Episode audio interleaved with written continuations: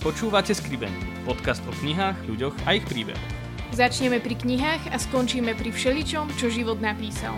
Bežní ľudia v role knižných hrdinov, exkluzívne rozhovory s tvorcami kníh a neobyčajné zákulisné informácie o pripravovaných novinkách. Ja som Momo. Ja som pán Patrik. A spolu s Kumranom a spoločenstvom Rieka života vám prinášame Skribendy. Podcast, ktorý má nádej.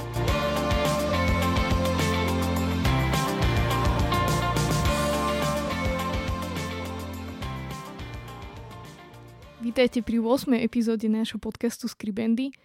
Chceme sa veľmi pekne poďakovať, že e, naše pozvanie do tejto epizódy prijal Bohuž Živčák. Vítaj. Čaute. Ahoj.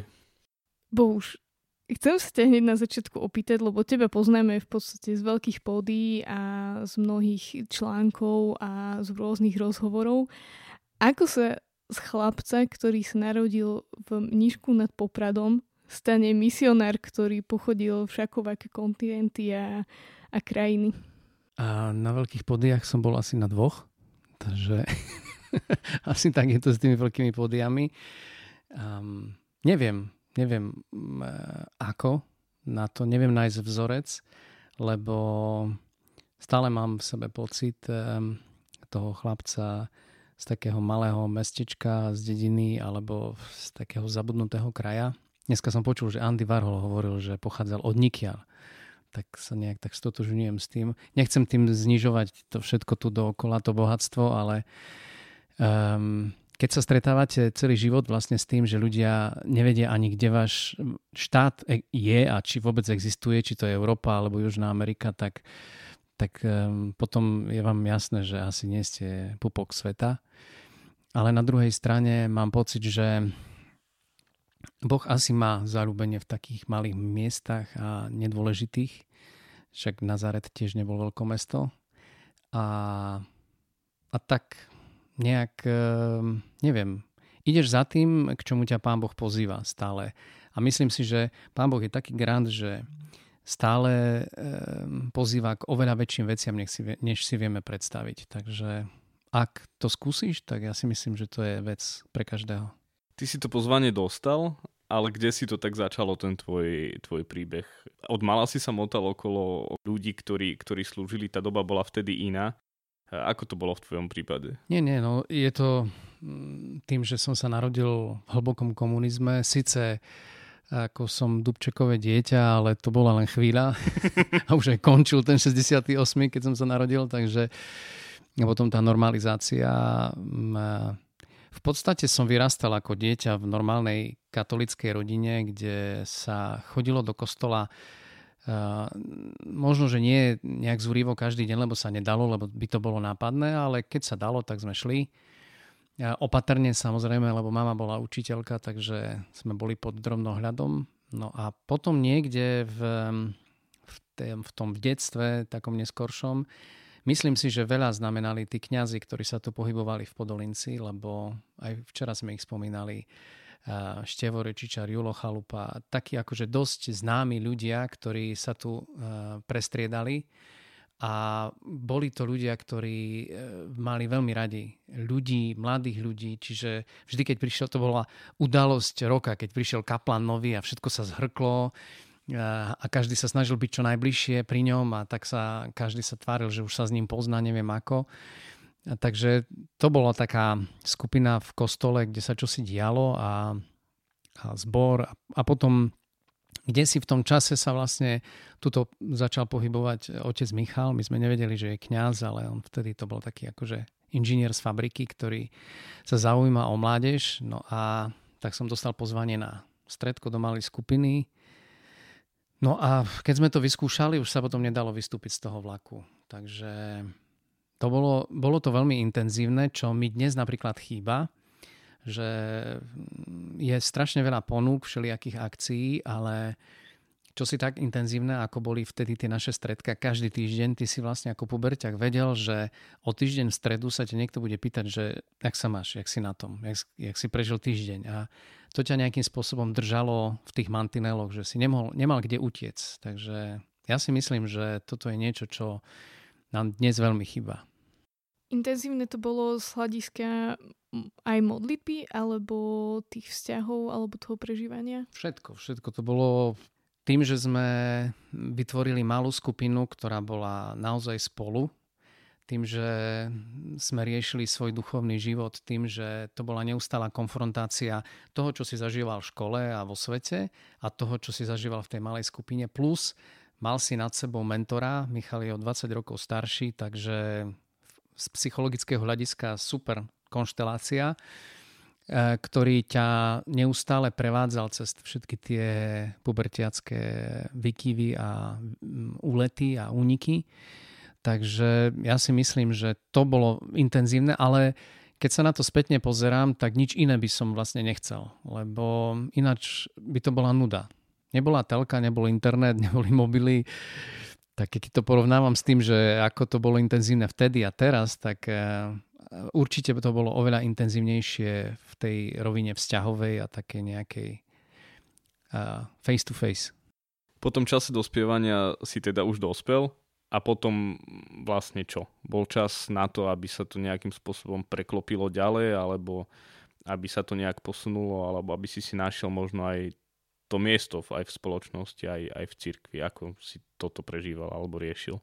Ešte som asi nedospel, takže čakám, že, že to príde. A, ale hej, keď som um, končil školu, tak som veľmi intenzívne riešil aj povolanie, však je to samozrejme.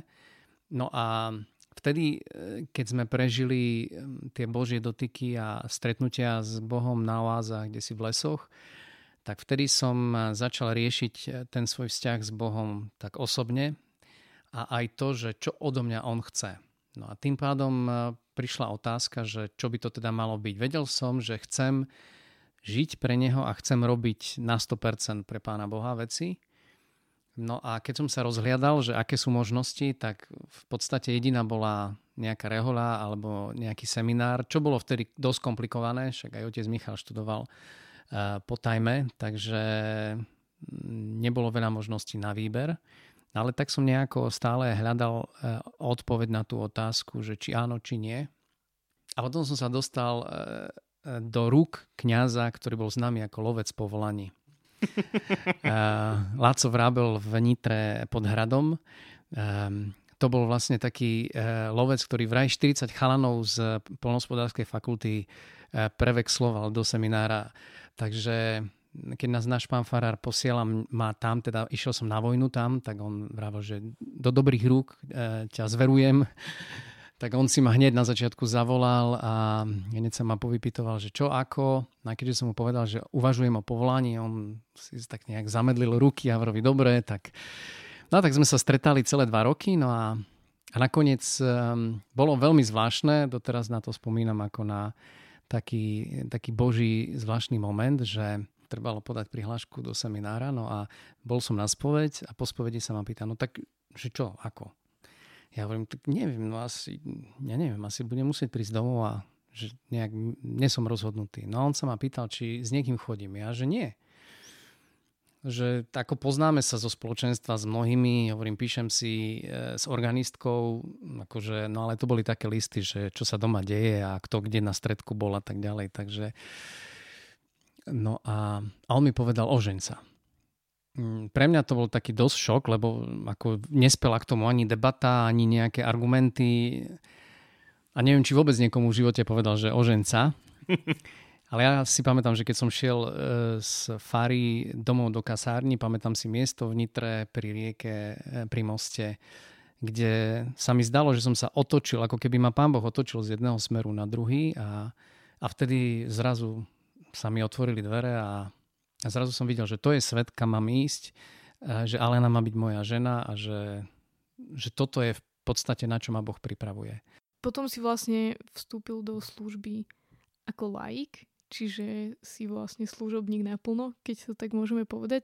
Predchádzalo tomu aj nejaké iné povolanie, alebo rovno po vojne si išiel ako laik, misionár? Alebo ako to vlastne bolo? Ja si to ani neviem predstaviť, že už teraz je to dosť také zvláštne, keď niekto povie, že som laik v cirkvi, ale že pred tými 20 rokmi, alebo koľko to teda je, to muselo byť úplne šialené.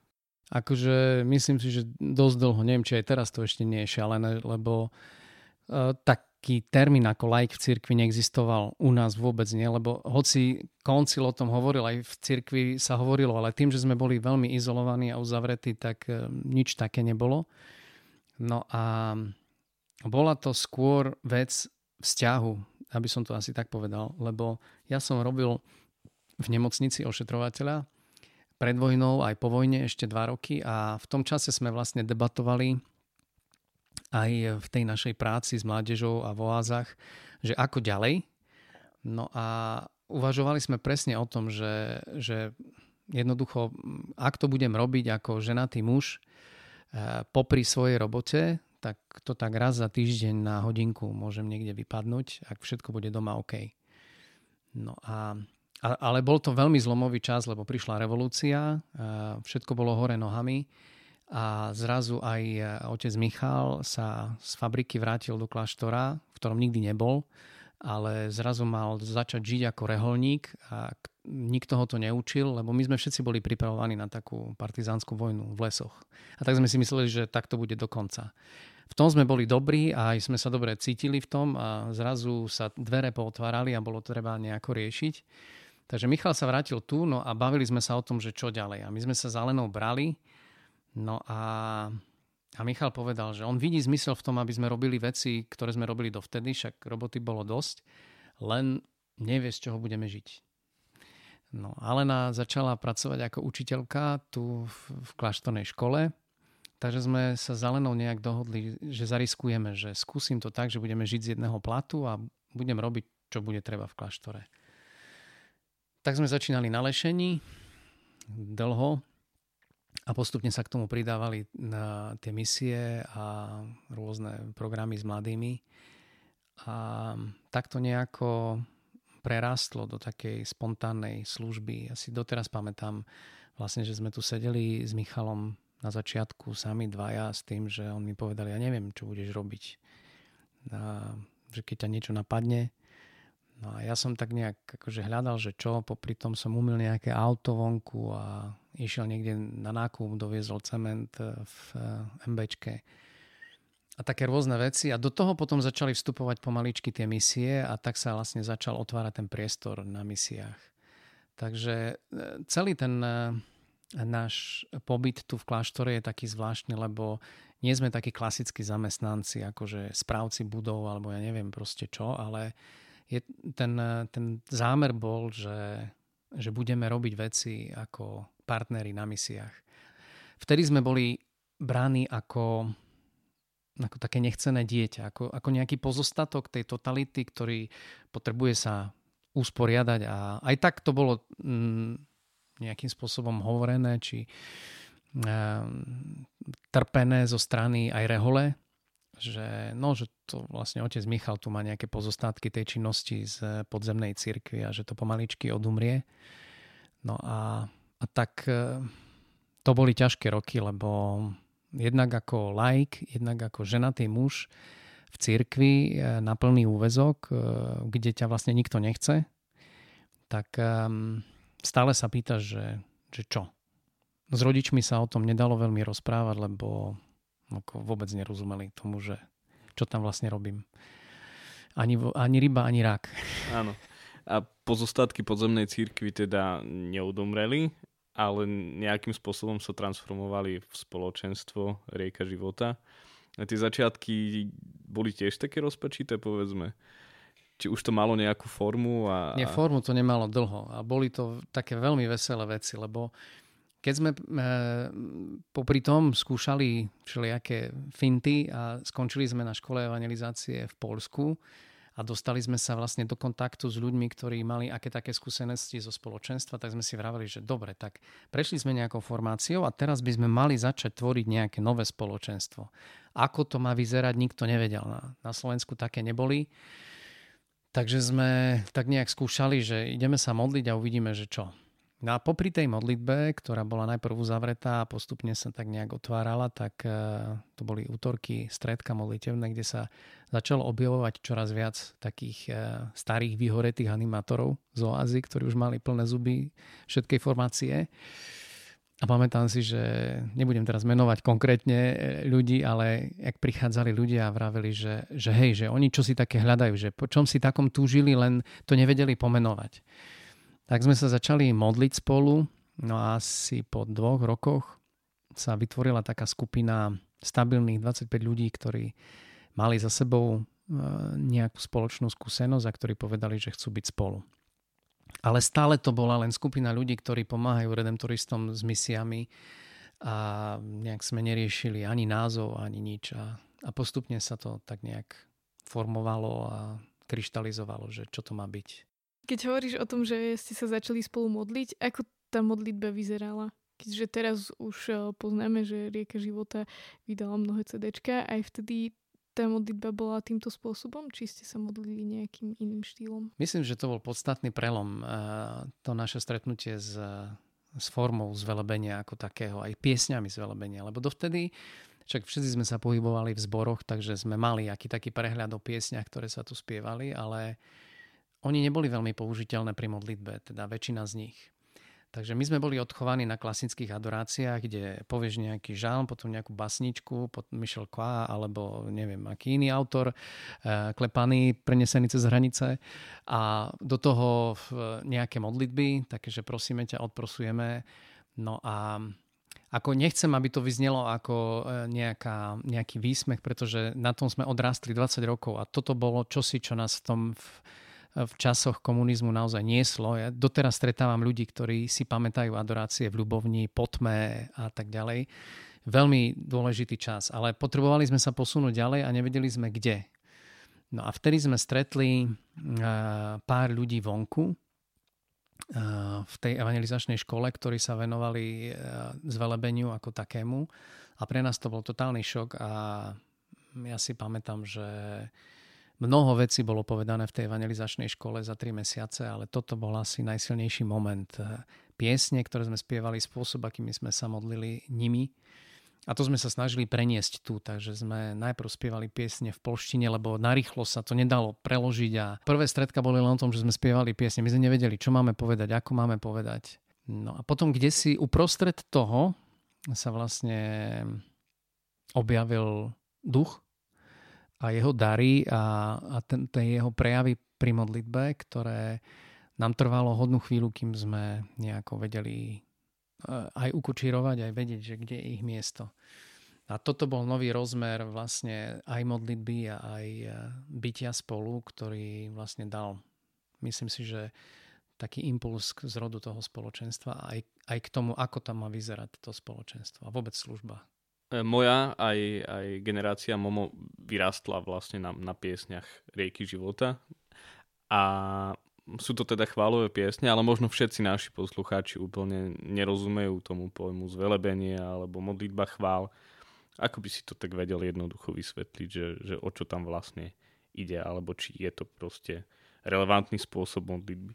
Myslím si, že trošku sa to sploštilo teraz, alebo tak nejak, jak by som to nazval, Možno sa to týka aj tých vecí, ktoré hovorí Jeremy v tej knihe e, svojej novej Reset, že urobila sa z toho nejaká taká popkultúra kresťanská, worshipová kultúra, ktorá možno, že vonku aj celkom dobre zarába, takže je veľa moderných termínov ako, ja neviem, vedúci chvál, chválič, e, ja neviem, proste piesne chvál, zvelebenia a tak ďalej, worship leader.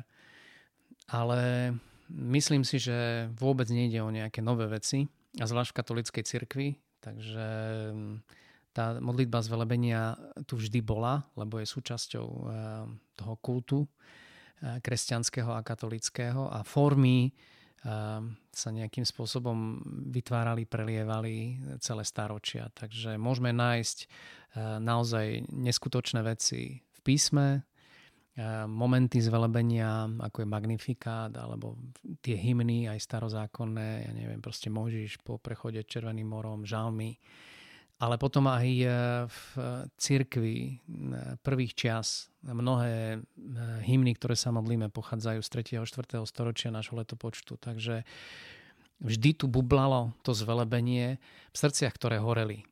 Je to niečo, čo je ovocím vlastne srdca, ktoré horí pre Boha a ktoré je blízko Bohu. Ináč sa nedá. Takže asi by som to tak charakterizoval, že to je um, prejav alebo nejaký taký dialog srdca, ktoré je zapálené pre Boha, ktoré je blízko pre Bohu a, a nevie sa nejako vykoktať. Tak hľadá spôsoby, formy, ako by povedalo tomu Bohu, ktorý sa nedá opísať, že aký je. Keď Patrik spomínal, že sme vyrastali teda na na rieke života alebo na veľkej rieke, tak ako tu sedím, tak naozaj si spomínam na svoje prvé chvály, kde som počula prvé piesne ako Nádherný Boh a Zvelebený pán a, a podobné veci, ale ako keby, že ty si hovoril, že ste chodili do Polska a tam ste sa učili. My keď sme vyrastali ako keby, že na vás, alebo na piesniach, ktoré ste vy priniesli, tak od koho ste sa učili vy, alebo na, na čom si vyrastal ty v oblasti zvelebenia? Hmm. Ja si pamätám ten prvý moment, e, to bola kazeta, ktorú mi dala reholná sestra ešte v totalite a na nej boli nahraté piesne e, z Viniardu. Ja som nevedel, čo to je, to boli po anglicky, nerozumel som anglicky vtedy, ale ja keď som to počúval stále dokola, tak ma naplňala taká nejaká, taký zvláštny pokoj z tých piesní. Ja som sa snažil dopátrať, ale viete, vtedy internet nebol, tak dopatrať sa k niečomu. Máte kazetu, ktorá nemá ani názov, takže... Jak... Šezem nebol. No. Áno. takže strašne dlho to trvalo, ale ja som vedel, že toto je spôsob hudby alebo piesní, ktoré majú čosi zvláštne v sebe. A tak sme sa postupne, no a potom ten prelom, o, ktorým som ho, o ktorom som hovoril, keď sme sa stretli v evangelizačnej škole priamo s ľuďmi, ktorí viedli, mali sme napríklad na prvej evangelizačnej škole ešte pred ňou, um, bol to chlapík, ktorý vlastne prišiel z Waivamu, ktorá mala školu na Havaji, myslím, z velebenia. On prišiel na mm, také dni pred eh, príchodom Jana Pavla II. do Čenstochovej a ja keď som ho počúval, ako rozprával o zvelebení, o hudbe, o piesňach, tak ja som bol ochotný, akože, ja neviem čo, aby sme sa tam dostali. Ja som sa pýtal, no ale 120 tisíc dolárov vtedy ako na 9 mesiacov, ani teraz by to nebola predstaviteľná suma. Takže, takže zdalo sa mi, že som čosi zazrel a čosi, čo som veľmi e, túžil potom a potom sa to tak nejak vzdialilo. A potom začali prichádzať tie piesne a tak sme sa vlastne dostali k spevníku, ktorý obsahoval preložené piesne z angličtiny do polštiny a tak sme začali pátrať po tých autoroch, eh, ktorí tam akože boli tí klasici Graham Kendrick a možno, že väčšina ľudí už ani nepozná týchto ľudí, ktorí v 60 70 rokoch skladali piesne. No a tie sa vlastne spievali v celom tom svete západnom úplne bežne, len k nám sa nemohli dostať kvôli tej železnej opone. Takže tam to bolo a my sme vlastne postupne tak nejak akože začali hľadať tie prámene, ktoré nám nejakým spôsobom vyhovujú aj kultúrne, aj, aj tak nejak vnútorne. Takže ostali asi také... Uh, jedna veľká, veľký zdroj bol Británia a uh, najprv Graham Kendrick a potom neskôr Delirious. Martin Smith a Matt Redman a, a vlastne títo.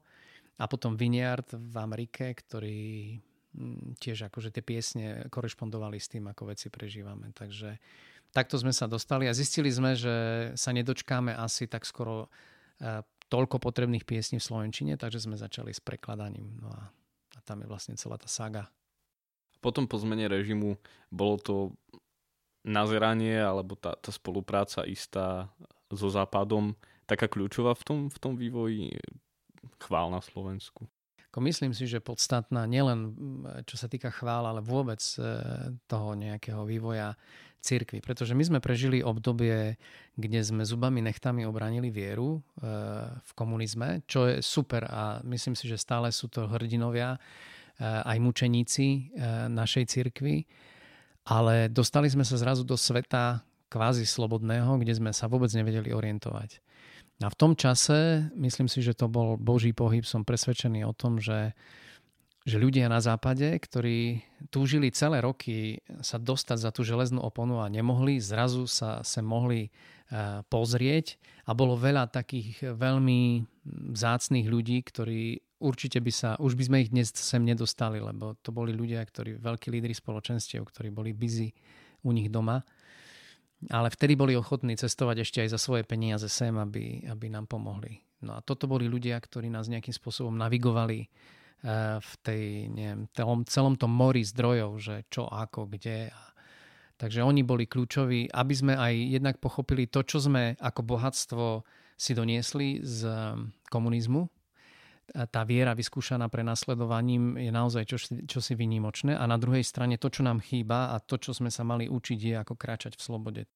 A všetky tie spolupráce vznikli takým spôsobom, že tí ľudia v podstate prišli sem? Alebo boli nejaké také spolupráce, ktoré ste vy, alebo ktoré si ty inicioval, že si niekomu napísal, že, že ahoj, ja som Bohuž z Podolinca a môžeme sa kamarátiť, alebo neviem. Pre mňa, pre mňa je to šialené, keď si predstavím, že aká bola vtedy doba, aké boli možnosti tej komunikácie a toho všetkého a že e, ako si vravel na začiatku, väčšina ľudí zo západu ani netušila, že je Slovensko. Skôr to brali, že je Československo. Nie to ešte, že je kde si bývalé kráľovské mesto Podolinec čo si povedal, že tak buďme kamoši, príďte sem, alebo... Ako myslím, že nám veľmi pomohla tá škola v, v Polsku, na ktorej sme boli a kde sme vlastne stretli tých ľudí a mohli ich poznať osobne, aj keď na začiatku to bolo také jak cez foliu, lebo ja som nehovoril anglicky, oni zase nehovorili nejakým našim jazykom, takže to tak bolo cez prekladateľa jedno, jeden mail alebo jeden list nejaký bolo to veľmi také akože na dlhé lakte. Až e, znovu kľúčový človek, ktorého sa mi zdá, že pán Boh poslal, bol Colin e, z Edinburgu, ktorý, ktorý bol prvý človek zo západu, ktorý dokázal hovoriť nejakým našim jazykom, slovanským, hovoril polsky vtedy. A keď sme sa stretli, tak my sme spolu komunikovali po polsky a to bolo čosi, čo vlastne pomohlo nejak tak nadviazať nejaký vzťah.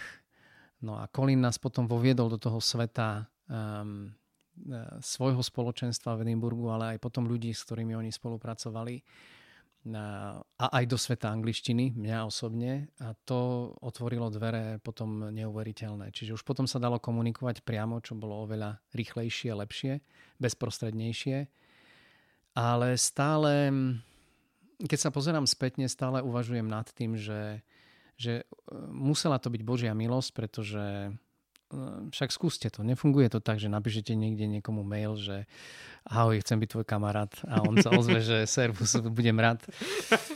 Uh, ale, ale pri niektorých ľuďoch to tak zafungovalo, že, že som napísal proste mail napríklad Eldridgeovi alebo Jeremymu alebo, alebo Dirksnovi a Catherine Scott a, a boli tu. A boli tu. Prišli sem a boli tu a, a sme naozaj priatelia. Čiže No, ale ináč sa to nedá e, nazvať, lebo tu není nič atraktívne. Čiže ja si myslím, že to je len naozaj Božia milosť. Ja už od, od malého chlapca, keďže e, som zažíval aj detstvo s tebou, keďže som tvoj synovec, si pamätám, že ti horelo srdce aj pre chvály, aj pre spoločenstvo, aj pre službu a teraz už po rokoch ťa vidím a to srdce stále horí. Ako si si vlastne udržal ten oheň a tu všetko, to zanietenie? Um, určite to bolo skúšané časom. Máš na to nejaký recept? Nemám recept a stále nejak tak hľadám ten oheň v sebe, aj, aj sa chcem k nemu vrátiť. Myslím si, že sú pre mňa, asi nielen pre mňa, vždy boli kľúčoví svetkovia v kresťanstve. To znamená niekto, kto čo si zažil na vlastnej koži a, a potom vydával o tom svedectvo, tak sa tá viera nejak šíri a rastie. A ja stále hľadám takých svetkov. To je jedno, či sú to ľudia v mojom okolí alebo, alebo ľudia kde si na druhej strane sveta. Ale snažím sa k tomu človeku nejakým spôsobom dopracovať, aby som ten oheň nachytal. A mám takú nejakú neviem, či to nazvem filozofiu, že každý človek v tom vzťahu s Bohom má nejaké také výnimočné pomazanie, nejakú takú, takú chuť, takú vôňu špecifickú a, a keď e, stretnem toho človeka, cítim to pomazanie v tom, čo robí, tak sa snažím nachytať čo z toho. A verím v to, že to nejako funguje, že nedá sa to cez knihy, nedá sa to cez YouTube, že keď toho človeka stretnete, tak nejak tá iska preskočí. A ja pamätám si doteraz stretnutie s Kantalamesom. Bola to taká, taký mimoriadný moment. Boli sme na konferencii v e, južných Čechách. Veľmi pekné prostredie, kde si taký rybníček tam bol a A my sme viedli zvelebenie tam na tej konferencii európskej a on bol speaker. No a ja som potreboval nejak akože dať do poriadku myšlienky, tak som ráno stal okolo 5. na svitaní a že sa idem prejsť. No a stretol som ho pri tom jazere. A tak sme sa nejako dali do reči a Nechcel som ho vyrušovať, lebo keď stretnete Kantalamesu pri modlitbe, tak to, aby ste ho obchádzali 3 kilometre, ale tak sme sa stretli v lese e, tvárov v tvár, no a, a on sa potom začal pýtať a tak som hovoril, že či ho neruším, on že nie. Tak sme sa chvíľu prechádzali, aj, aj modlili a, a pamätám si, že potom ja som sa ho pýtal, či sa za mňa pomodlí a on hovoril, že hej, no a položil ruku na mňa a povedal, že sa modlí o, o taký oheň aby som proste prežíval. A mám pocit, že, že je to časť vlastne toho odovzdávania toho ohňa, ktorý stále v sebe cítim a, a pamätám si ako taký nejaký dotyk žeravý sebe a bolo ich veľa takýchto momentov. Nie s Kantalamesom, hoci by som si prial, ale, ale s inými ľuďmi a, a naozaj také vynimočné, niekedy vôbec nevyprovokované, kedy zrazu ten človek sa zastaví a povie ti, alebo, alebo Eldridge mi napísal teraz cez pandémiu, že dvakrát som sa mu sníval a nejaké veci mi poslal, tak to sú také dotyky, ktoré si nevymyslíte. Ty už roky teda funguješ uh, v oblasti chvál a mnohým si si prešiel, tak ako Patrik hovoril, že to bolo určite skúšané časom aj všeličím. Sú nejaké nástrahy v tom vedení chvál alebo v tých chválach, ktorým by si už teraz odstupom času povedal, že tak na toto si dávajte pozor, aby ste do tohto nepadli. Asi sa tie menia, tie nástrahy, lebo na začiatku myslím si, že tá najdôležitejšia nástraha bola, že ťa všetci odkurovali. Všetci vysmievali a všetci si proste ťukali po čele, lebo že čo to je. To už asi dneska nie je také bežné a skôr si myslím, že sa to trochu preklápa do toho, že je to atraktívne, že keď je niekto šikovný muzikant a dobrý worship leader ešte aj čo posklada svoje, tak dnes ehm, je priestor, sú festivály, sú pódia a tak ďalej, tak sa dá urobiť kvázi aj kariéra eh, v tom. Dokonca už si vieme urobiť aj videá, ktoré sa, sa dajú púšťať v telke a tak ďalej. Čiže skôr si myslím, že teraz je nebezpečenstvo toho, že aby to nebolo prirýchle, aby, aby to nebolo také nejaké umelé a neprežité, aby to nebolo bez obsahu. Toto je nástraha, ktorú ja si myslím, že neviem, či sa dá zvládnuť tak nejak sám o vlastných silách. Že potrebuješ okolo seba ľudí a potrebuješ niekoho, e, kto je pre teba autoritou, aby, aby ťa nejakým spôsobom kontroloval, konfrontoval, aby, aby si stále to, čo robíš, e, mal nejakú spätnú väzbu.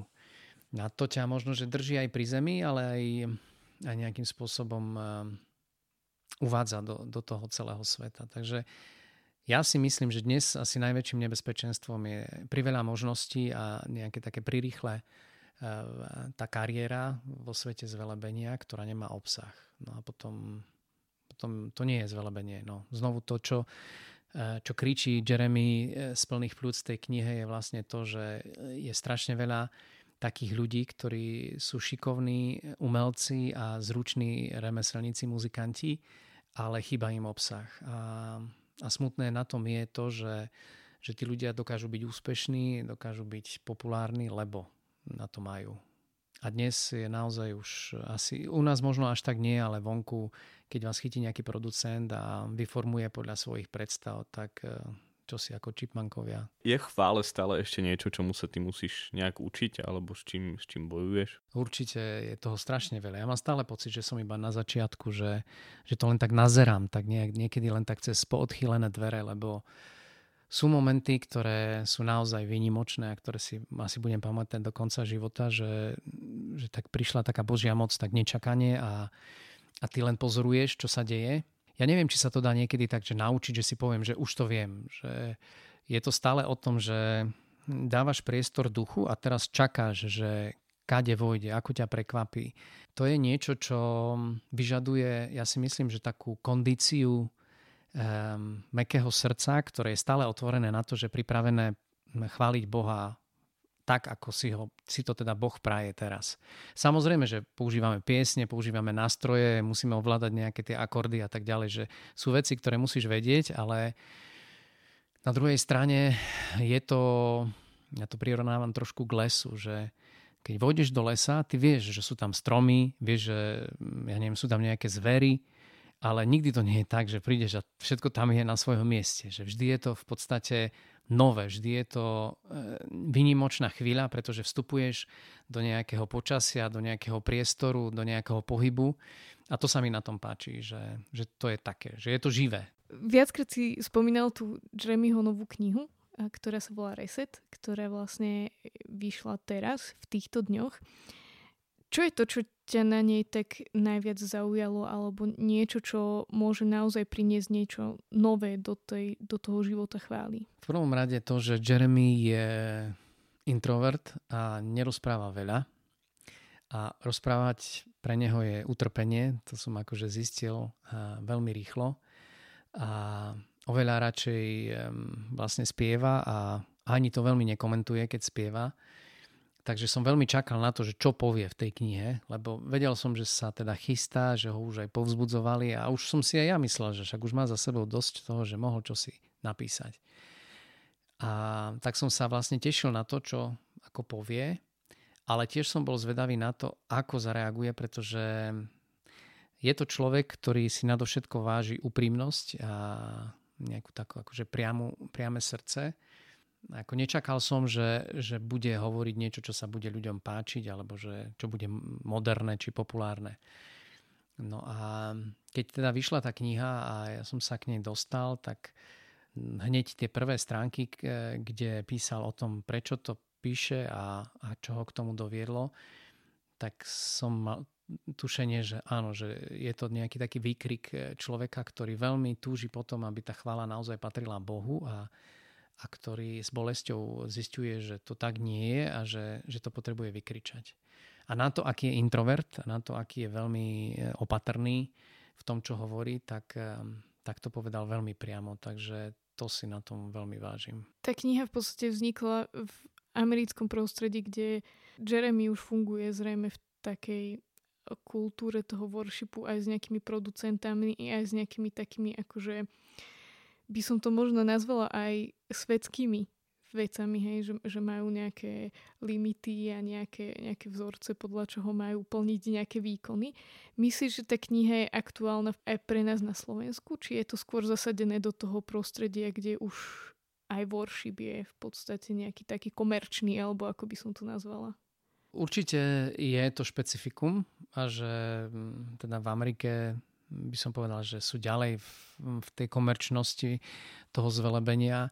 Však my ani nikdy taký trh nebudeme ako, ako oni, takže dúfať, že tu ja neviem, proste budeme lietať súkromnými lietadlami na, na zvelebenie sa asi nedá, ale ale ja si myslím, že tak nejak akože veľa ľudí mladých pozerá na, na to, čo sa produkuje tam ako na vzor. Či už je to Betel, alebo Hillsong, alebo všetky tie veľké spoločenstva, eh, kde sa zvelebenie rodí a do určitej miery preberajú tie vzorce, aj tie vzory. Nie je zlé mať niekoho eh, z prvej ruky, kto to všetko zažil a kto to dokáže nejakým spôsobom zhodnotiť, že čo je na tom OK a čo na tom OK nie je. Myslím si, že nikto um, povolanejší ako Jeremy um, nie je práve preto, že prešiel aj tými pódiami, aj, aj mm, ja neviem, bol v Beteli v čase, kedy naozaj nastal taký boom, že prišiel v čase, kedy ešte o Beteli málo kto vedel, ale za tých 10 rokov, čo tam bol, tak naozaj akože sa stalo z toho top e, miesto, čo sa týka produkcie. A preto aj to, čo hovorí, má nejak tak z prvej ruky. Čiže ja si myslím, že je to zhodnotenie toho, na čo sa pozeráme, reálne zhodnotenie a na druhej strane kto číta pozorne, tak e, určite zistí, že, že to nie je o Amerike a že to nie je proste v nejakom konkrétnom spoločenstve, ale že je to o srdci človeka, ktoré na každom mieste je nachylné na korupciu. Korupcia je niečo, čo je ako keby po ruke vždy človeku. Myslím si, že to vidíme teraz celkom názorne u nás e, v štáte a že mm, či už sme na, v Amerike, alebo sme v Kazachstane, alebo tu na Slovensku, tak corruption v tom pôvodnom zmysle slova, ako čosi, čo pokazí srdce, a niečím ako jedom, je stále nebezpečenstvom. Čiže myslím si, že ak čítame tú knihu, že budeme vedieť, a kde sa presne nás týkajú tie veci. Myslíš si, že tá kniha je pre všetkých, alebo len pre ľudí, ktorí aj z takého toho technického hľadiska tvoria chváli, či už sú to speváci alebo hudobníci, alebo sú to, môže to byť aj pre ľudí, ktorí sa prídu len pomodliť v úvodzovkách. Uh, ako je tam veľa vecí, ktoré, od, z ktorých si zoberú uh, práve tí, e, ktorí tvoria, ja neviem, hudbu, muzikanti a, a ja neviem, proste e, ľudia okolo stageu a tak ďalej, okolo štúdií, ale keď sa na to pozerám ako like a, som ten, ktorý proste príde povedzme na také stretnutie chvál, tak si myslím, že je veľmi dobre vedieť, čo mám hľadať, čo očakávam a a čo, čím sa nemám nechať oklamať, alebo neviem, jak to nazvať.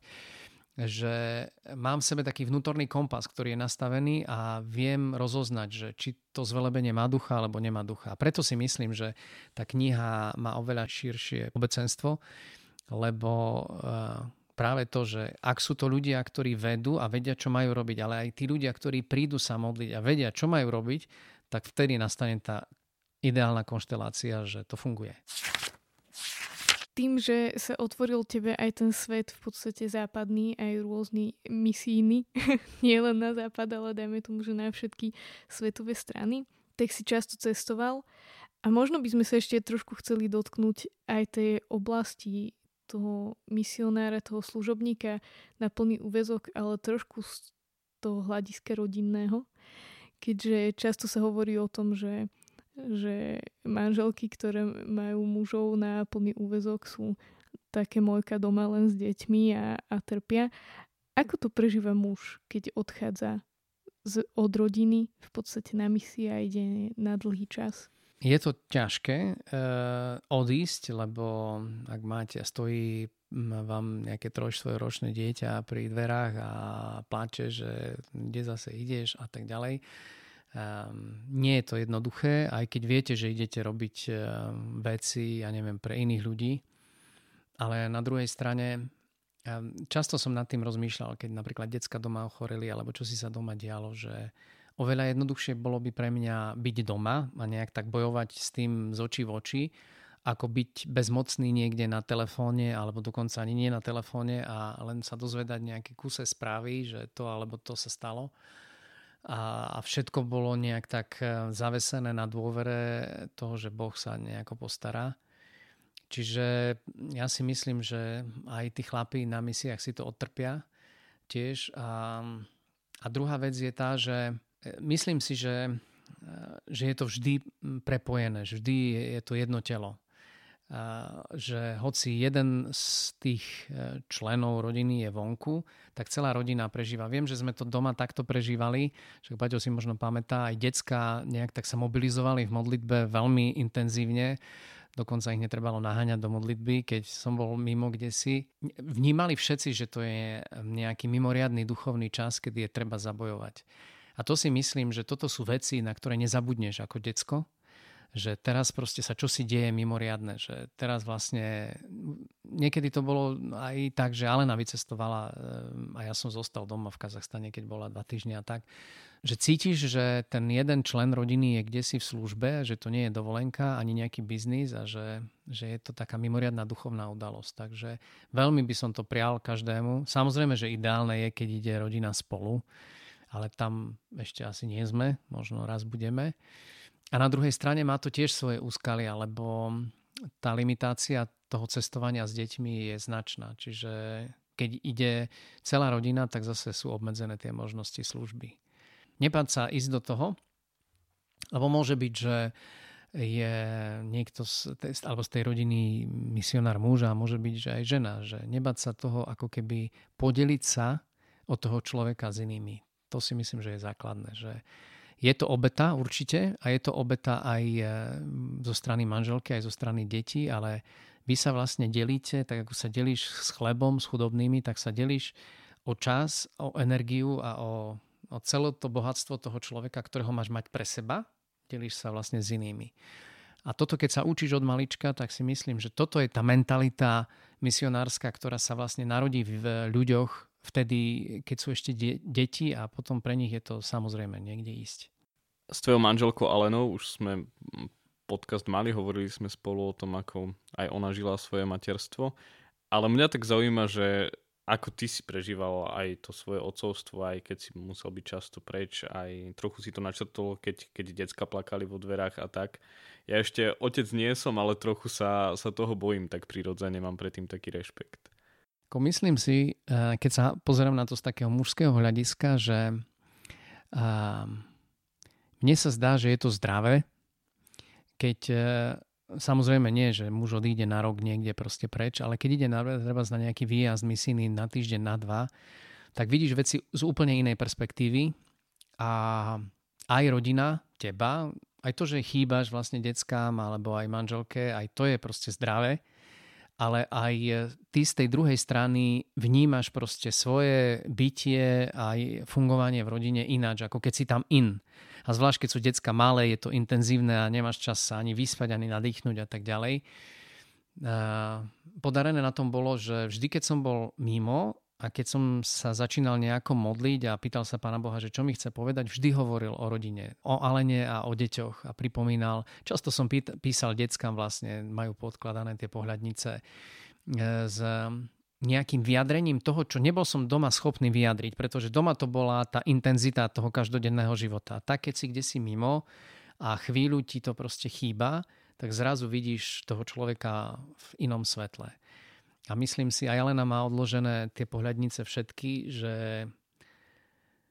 to nie že by som to nedokázal tu povedať, len nemá sa čas zastaviť, aby si to povedal. A a preto si myslím, že boli tie chvíle tak výnimočné, keď som bol kde si mimo a mohol to napísať a poslať. Ohromné, Ohromné maličkosti. Na záver máme takú rubriku, volá sa Ohromné maličkosti. Sú to také nebadané a možno bezvýznamné veci pre jedných, ale pre iných to sú zase také dôležité veci, také, ktoré oživujú srdce, prinášajú radosť a šťastie. Čo sú tvoje ohromné maličkosti, Bohuž? Oh, veľa ich je. Um, niektoré vyzerajú ako také postihy. Aspoň tak to hovoria doma. Napríklad mám rád um, hrnčeky. A stále, keď idem kde si do nejakého obchodu, tak sa obzerám, že vždycky niečo donesiem. Už to máme doma plno. Každý je iný, ale stále mám, hľadám taký ako nejaký ideálny priestor na čaj alebo na kávu, že ktorý bude. Čiže toto je hej, taký trochu postih. A potom knihy, Um, je to také zvláštne, že strašne rád mám knihy, aj keď musím sa veľmi nutiť, aby som ich čítal, aby som ich dočítal a tak ďalej, ale ja, tak mám taký pocit takého, neviem, jak to nazvem, takého uspokojenia, že kolo mňa sú knihy. Kedy som cestoval s 5-6 knihami, teraz to tablet trochu zjednodušuje, ale no a potom ešte taká maličkosť je pre mňa les, a, a zver alebo maličkosť alebo veľkosť v tom živote, že neviem sa od toho odtrhnúť. Dokonca aj keď len idem niekde, prechádzam okolo, tak ehm, stále sledujem stromy, stále sledujem v podstate prírodu, okolie. Ale hovorí, že stále pozeráš po vtáčkoch, aj keď šoferujem. A pre mňa sú to stále veci, ktoré ma prekvapujú. Michal to včera povedal pekne. Prvýkrát som to počul, že, že zem je vlastne sviatosť E, ktorá nás privádza k Bohu a že my sme ho pokazili, e, to mal z Františka e, z tej ekologickej encykliky, ale ja som si uvedomil, že naozaj to vo mne tak funguje, že, že Zem je pre mňa znakom, ktorý hovorí o Bohu, ale aj sprítomňuje Boha. Dnes bol našim hostom Bohu Živčák, zo spoločenstva Rieka života. My sa veľmi tešíme, že sme ho tu mohli mať, že sme sa mohli spolu rozprávať. Mohli sme sa rozprávať o jeho ceste k spoločenstvu a k službe, o chválach, o modlitbe zvelebenia, v ktorej viac eh, píše Jeremy Riddle v knihe Reset. A taktiež sme hovorili o, o jeho mm, rodinnom živote a otcovstve. A máme pre ňoho ešte darček, takéto nové riečne chválonožky. Uh, Uha, to som nevidel. To je dobré. Píše sa tam, že vkroč do rieky života, tak už si, ale môžeš aj tak na vonok formálne. Fajne. Vážne to je tam. Ďakujem. Aj my ďakujeme. Hej, držte sa.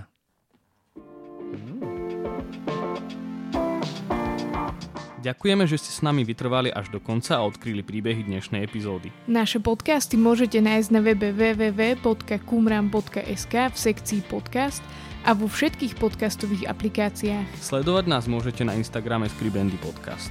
Do, Do počutia, počutia už o dva týždne. týždne.